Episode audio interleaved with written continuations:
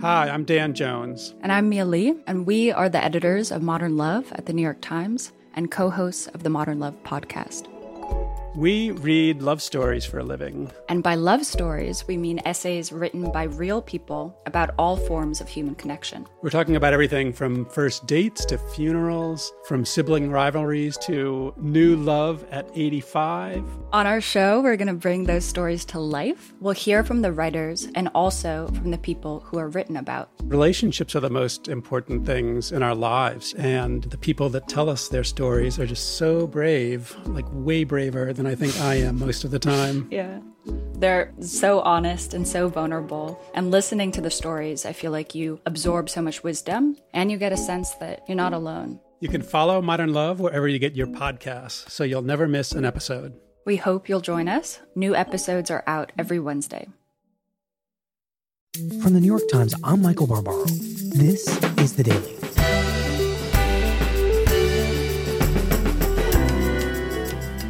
Today, hi, the news anchors all start by saying, our greatest responsibility is to serve our communities. But what they are forced to say next has drawn attention to local news stations and who they are actually being asked to serve. It's Friday, April 6th.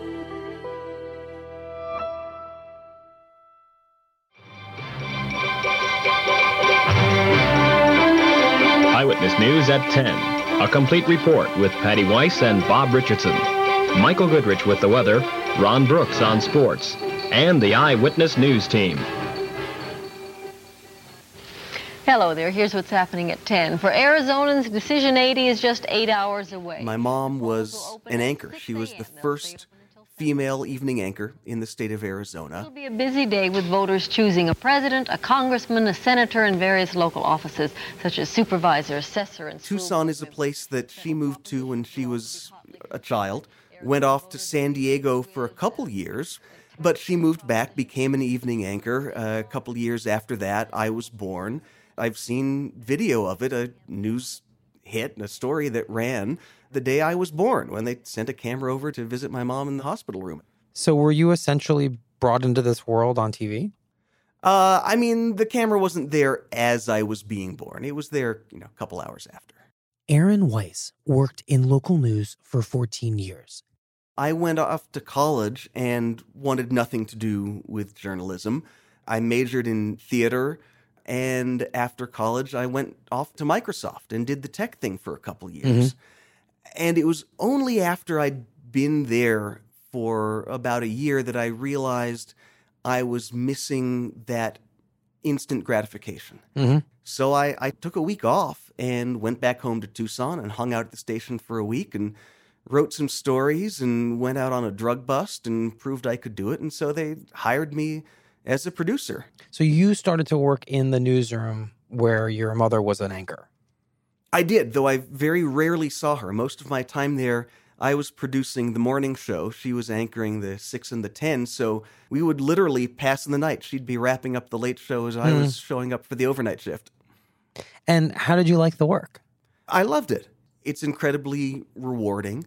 You get to make something every day and see the results of what you do every mm-hmm. day. Mm-hmm. And then you come in the next day and you've got a blank slate.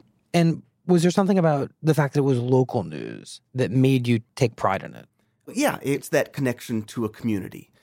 It's odd because local news is a very transient business. Very few folks mm. stay in a market for years or decades. And the ones who do tend to be those trusted local anchors.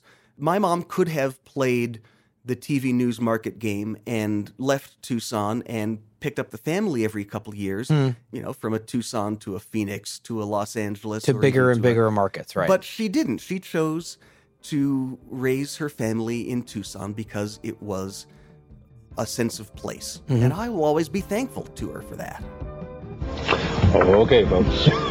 we'll be back tomorrow. Good night, everyone. Good night. We'll be on at 4.30 tomorrow. That's because right. So, what was your first big break in the news biz? So I was in Tucson for about a year and a half and decided to see what else was out there. and ended up heading up to Portland, Oregon. Mm-hmm. So I took an associate producer position, bottom of the rung, Mm-hmm. pretty quickly worked my way up. And after spending my 20s in Portland, which is a great town to be single and in your 20s in, I got married, had a kid, and we decided it was time to head somewhere else. So I started looking around for other positions and ended up getting offered a news director job in Sioux City, Iowa. And it was a, a big promotion for me at that point. I'd been a manager on Mhm. kind of a fill in basis in Portland, getting to run the newsroom when folks weren't there. But getting my own newsroom, my own shop was a great opportunity. So we packed up and moved to the Midwest. This is Siouxland News at Sunrise on KMEG 14. Police say this man is passing counterfeit bills and they want your help catching him. Iowans who are terminally ill might get easier access to And what was your vision as news director for running this TV station? For me, it was a chance to build something. It was a small, struggling station. It came from an ownership group that had gone through a fairly spectacular bankruptcy a couple of years prior. It Mhm. was still basically being held by the bankruptcy court and the creditors. And you know, in a market that size, that you're going to be working with maybe a few veterans, but primarily new reporters. And that to me was exciting. So you knew going into this job that this was a small station, that it was financially struggling. And it sounds like those two things were in some ways a, a draw for you because it meant that you had the ability to to put your own imprint on it. Yeah. It was that feeling of being a part of that place.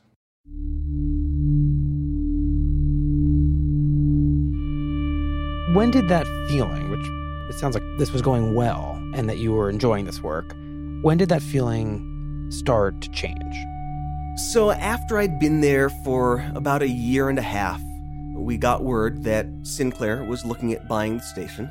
And these things take a couple months to close.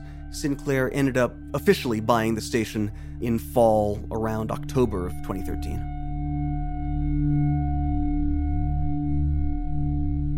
So Sinclair was founded in 1971 by the current chairman's father, Julian Sinclair Smith. He was an electrical engineer with a deep curiosity about new broadcasting technology. Mm-hmm. Sydney Ember is a media reporter for the Times. And the company started off very small. It was one radio station and one television station in Maryland, in Baltimore. But it wanted to get bigger and it started buying more and more stations, which coincided with this sort of deregulation that allowed companies to own more stations. We saw no reason, no harm to the public that would result from networks uh, acquiring stations. And after all, the touchstone on this, it seems to me, not ought, ought not to be the interest of the Hollywood producers or the networks or the group owners, but rather whether or not the viewers in particular markets are better off. And we believe they will be if we permit groups to be able to acquire other stations. And that doesn't mean that independently owned stations don't do very well. They do do very well in markets, depending upon the owners and their management capabilities. But there are, the economists tell us, some very good efficiencies that result when an entity is able to grow larger. And this oftentimes serves our people very well in our society, and we ought not to lose sight of that. So there might have been a time where a company could own a set number of stations. There might have been a cap, and suddenly there wasn't. That's exactly right. You know, for a long time, the cap was, I think, five, and then they moved it up to seven and then 12. So suddenly it's possible for a company to own not just a handful of stations, but a very large number of local TV stations. Yeah, and by the early 2000s, Sinclair owned, you know, something like 60 stations across the country. We knew the station was up for sale and someone was going to come in at some point and buy it.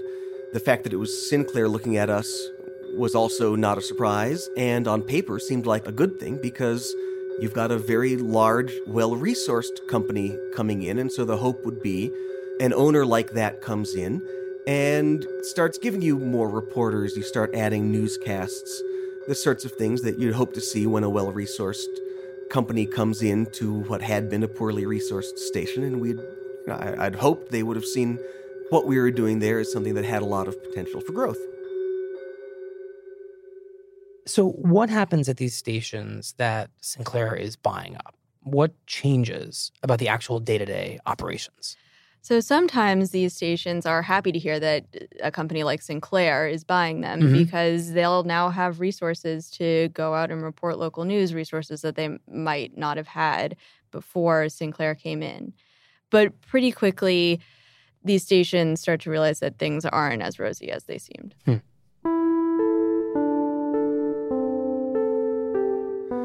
So, right around the time the sale is closing, I fly down to North Carolina for a Mhm. meeting with news directors from other stations that had been recently acquired by Sinclair. And we're all at the airport. We get on a, a van on the way to the hotel and we're talking. Mhm. And someone asks about must run pieces. So, a must run is a segment that is generally centrally produced that Sinclair asks its stations to run. It sends out these segments to its stations across the country and it says, run these during a specific period of time. Hmm. So, it's not a polite request. It's generally not a polite request, no. It orders these stations to run them. And the explanation that came from another news director who'd been part of the, the group for probably a couple months was just that, yeah, these stories come down and you bury them at like 5 a.m. when no one's watching. And yes, they're conservative, but you just run them and you move on. The implication was not a big deal, and that corporate wasn't really watching or cared when they ran.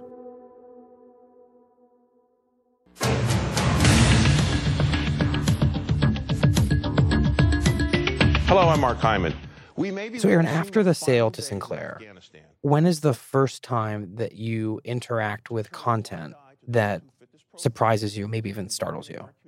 It was probably one of the Mark Hyman commentary pieces. Is the DOJ being used to silence media groups that hold the Obama administration accountable? Islamic radicals believe it's their calling to convert or kill all non believers. It's time to ignore the crazies and adopt a sane energy policy. To turn a blind eye to those who fit this profile and to invite them into our communities is irresponsible. Black churches in those counties organized a Souls to the Polls campaign to drive Obama voters straight from church to vote. We may soon see another Islamic State. For more on this story, visit behindtheheadlines.net and follow us on Twitter and Facebook. I'm Mark Hyman. I mean, they were clearly labeled as commentary, and that continues to be Sinclair's defense to this day is, well, we label our commentary as commentary. But you're still using your trusted local anchors who do not have a bias and have spent decades playing it completely down the middle. You're using those trusted local anchors to give credence and to give weight to that commentary. What did you make of the fact that these directives were being handed down within this company to the stations and that you really didn't have much of a choice about how to respond to them? that was new and is still to this day completely unique to the way Sinclair operates. I'd been part of other large and small station groups both before and after my time with Sinclair, and the way corporate works in every other station group in the country is that they'll provide guidance on the broad picture of the way you cover the news or present the news, but the day to day content decisions about what each station runs in every other station group is left to the local news directors. Mhm. And if there is corporate content that comes down, it's something that stations can run if it fits.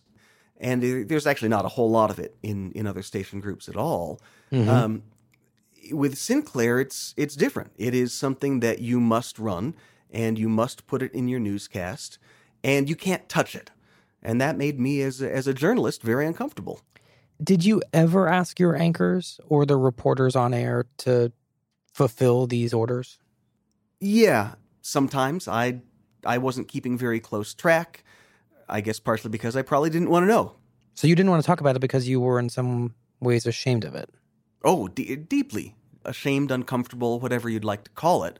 It was just a, a fundamental moral quandary on my part. I, I I just couldn't do it. It comes down to that sleeping at night, looking at yourself in the mirror in the morning.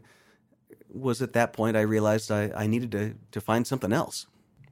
So is it safe to say that you left this station because of what Sinclair was asking you and your colleagues to do, because you had a fundamental objection to what your new corporate parent was doing. Absolutely.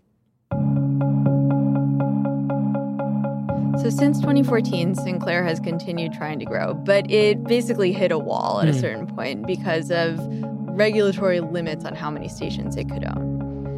And when President Trump was elected, Sinclair and its chairman, David Smith, began pushing for changes to these regulatory limits on the number of stations it Hmm. could own. Or if you believe, as I do, that the federal government has no business intervening in the news, then we must stop the federal government from intervening in the news business. And that is why this afternoon, I shared with my fellow commissioners an order that will reform our media ownership rules and help pull the government once and for all out of the newsroom. And quickly, the Federal Communications Commission began rolling back regulations. And one of the things it did was it eased a cap on how many stations a broadcaster could own. And Sinclair benefited immediately, uh, announcing a deal for Tribune Media, a company you might recognize because it used to be a company that owned a lot of newspapers like Mhm. the Los Angeles Times. But today they own a lot of local TV stations. Mm-hmm.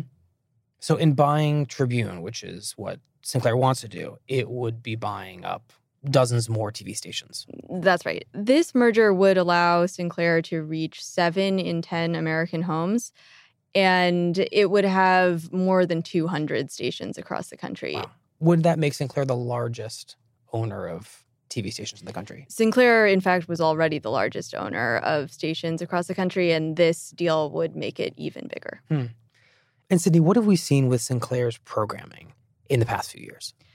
So, since November 2015, Sinclair has required its stations to run a daily segment from what it calls its terrorism alert desk, for example. From the Terrorism Alert Desk in Washington, I'm Lindsay Mastis. British officials say terrorism related arrests are at a record high. 300 These are generally sort of fear mongery type segments. months.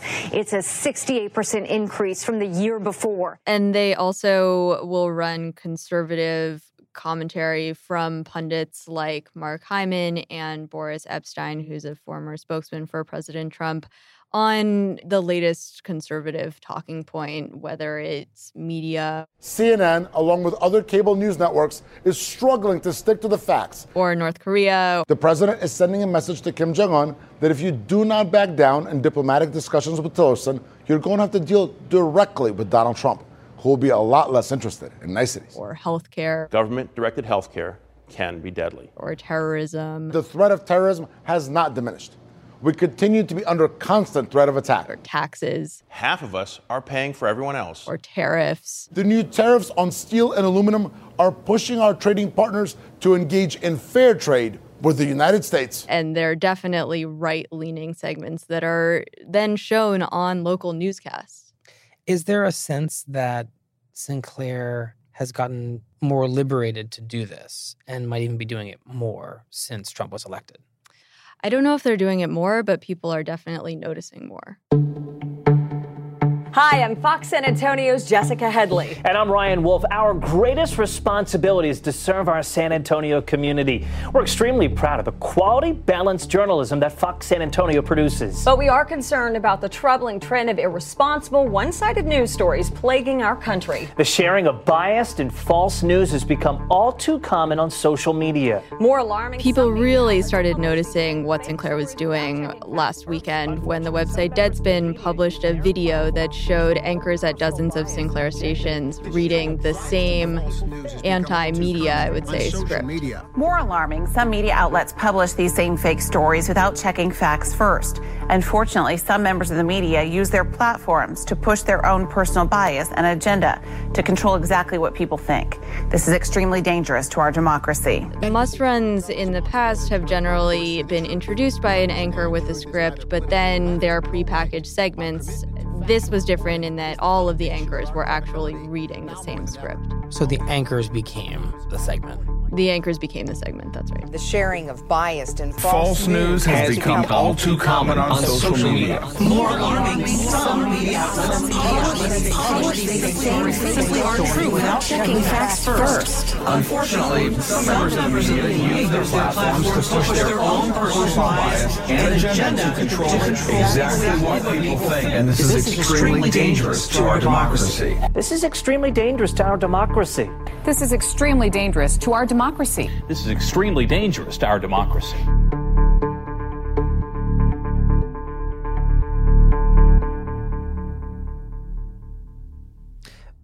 So, what did you think when suddenly, just a few days ago, this all exploded in the national media with this video on Deadspin? What were you thinking when Sinclair's relationship with these TV stations suddenly became national news?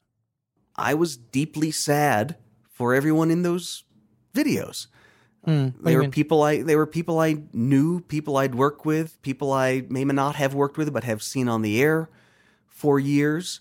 And to some of their credits, they gave that video all the sincerity of a proof of life hostage video. Meaning they looked uncomfortable. Oh, they were clearly uncomfortable by what they were being expected to do and say. I don't think any, certainly not many of them, truly believed what they were reading, but they had no choice.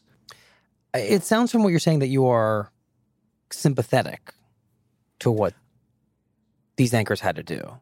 I'm absolutely sympathetic. And that goes back to me growing up. I think about had that been my mother in 1983, if I was six, seven years old, and my mother was told to read something like that, she would have had the option of stand up for your values as a journalist and quit and lose your job and then find some way to feed your family.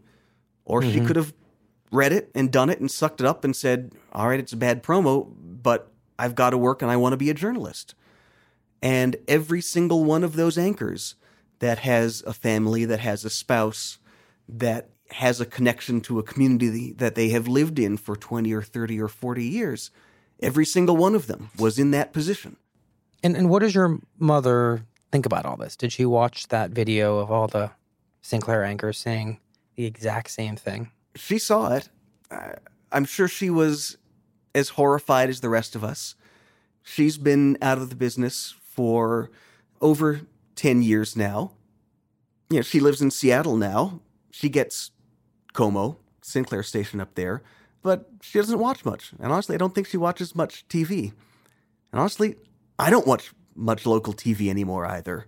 Hmm. We don't have cable anymore, and where I live up in the mountains, you can't get anything over the air. So occasionally I'll stream a, a local newscast on my phone if I'm feeling nostalgic, I guess. But I guess in some ways I've moved on too. Sounds like both of you, in a sense, have started to give up a bit on TV news. I think we have.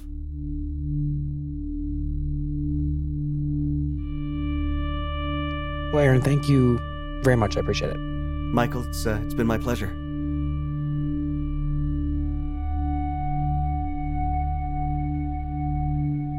We'll be right back.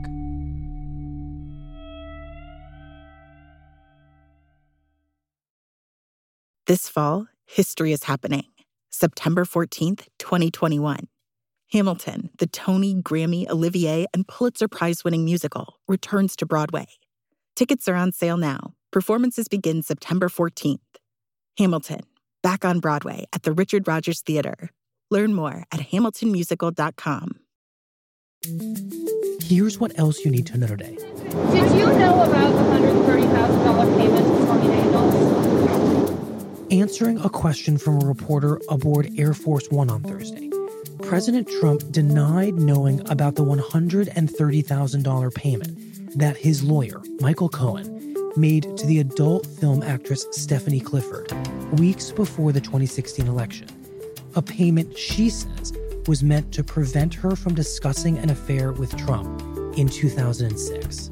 The claim could complicate the president's legal battle against Clifford, who has claimed that the confidentiality agreement she signed is invalid because the president never signed it. By denying that he knew about any agreement, the president appeared to be confirming Clifford's argument, which could allow her to break her silence without consequences. Why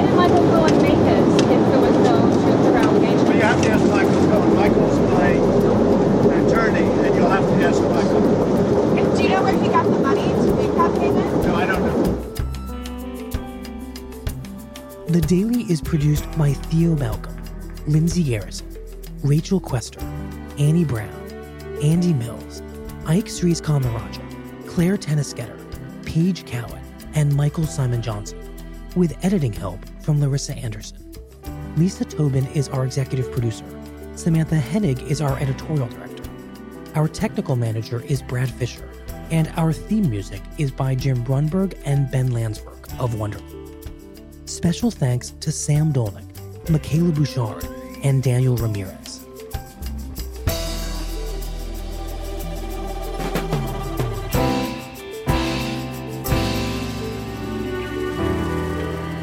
That's it for the daily. I'm Michael Barbaro. See you Monday.